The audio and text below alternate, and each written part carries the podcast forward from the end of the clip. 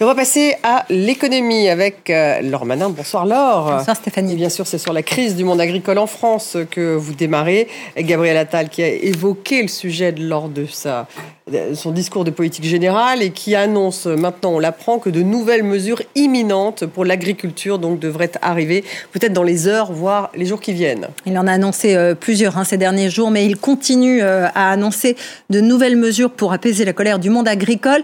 Euh, Gabriel Attal qui a eu cette formule qui risque de faire parler d'elle encore un certain temps. Écoutez. Notre agriculture est une force et notre fierté aussi. Alors je le dis ici solennellement, il y a et il doit y avoir une exception agricole française l'exception agricole française. Pourquoi cette expression? Eh bien parce que la France est la première puissance agricole de l'Union européenne, euh, loin devant l'Allemagne et l'Union européenne et l'Italie, pardon, avec environ 17% de la production euh, du continent. Elle est aussi la première bénéficiaire de la politique agricole commune, avec plus de 9 milliards d'euros par an. C'est pourtant une puissance agricole en déclin. Elle est passée en 20 ans du deuxième au cinquième rang mondial pour les exportations de produits agricoles. Et si la balance commerciale reste excédentaire de 8 milliards d'euros en 2021, eh bien c'est à trompe-l'œil, dû notamment au fait que la hausse des prix sur les marchés euh, internationaux est plus rapide que le baisse la baisse des volumes exportés. Des chiffres qui masquent aussi l'augmentation euh, des importations qui ont plus que doublé entre 2000 et 2021. Et puis il y a aussi en parallèle cette politique de montée en gamme sur les produits français qui s'accommode mal eh bien, de la baisse du pouvoir d'achat, tant et si bien qu'aujourd'hui eh les produits agricoles que consomme la population française en priorité sont de plus en plus des produits d'importation. Et ces produits importés, on les retrouve bien sûr dans les supermarchés français. C'est cette fameuse concurrence déloyale dont parlent les agriculteurs.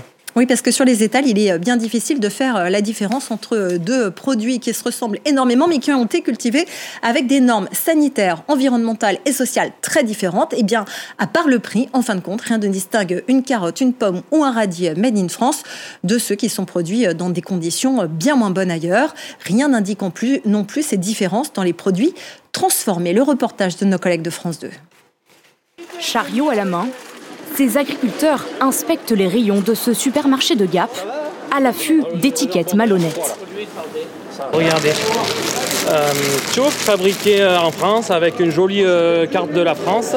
Et quand on voit l'origine, euh, viande de porc, origine UE. Donc ça veut dire qu'on ne sait pas du tout d'où ça vient. Même le pays n'est pas marqué. Des produits étrangers, une concurrence déloyale selon eux. Ça, c'est du miel qui est produit sans aucune contrainte. Et les mecs là-bas, ils gagnent un euro de l'heure. Et nous, il faut qu'on s'aligne à eux. Alors, messieurs, dames, si vous voulez travailler pour un euro de l'heure, là, dans le magasin, ben, je vous embauche tous pour la cueillette. De la marchandise pointée du doigt, enrubannée dans ces chariots. Ces agriculteurs des Alpes de Haute-Provence s'attaquent, eux, directement au contrôle des camions. En fait, on, vérifie euh, les produits importés parce qu'à la fin de la journée, il faudrait qu'on arrive à faire un petit récap du nombre de camions qui rentrent sur le 04 et la quantité de produits importés qui rentrent du coup dans le département. En Gironde, ces produits importés, Francis Kéral les considère comme de la concurrence déloyale. Et encore des camions étrangers, toujours des camions étrangers. On fait rentrer tous les produits d'ailleurs, et ça, ça devient insoutenable. Impossible pour cet agriculteur et ses amis producteurs de s'aligner sur les prix des produits étrangers. Alors, pour exprimer leur mécontentement, ils bloquent la centrale d'achat de plusieurs distributeurs. On est venu les bloquer parce que finalement, euh, bah, c'est eux qui font un peu leur, politique de la baisse des prix du monde agricole. Donc ça, on a dit stop. Et en même temps, c'est un soutien à tous ceux qui sont montés à Paris. Eux aussi ont choisi de paralyser une centrale d'achat à quelques kilomètres de Nantes en dénonçant le non-respect de la loi Egalim. Leclerc est devenu tellement puissant qu'aujourd'hui c'est lui qui dicte euh, la loi euh, puisqu'il ne respecte pas la loi Egalim qui imposait euh, la juste répartition des marges au sein de la filière.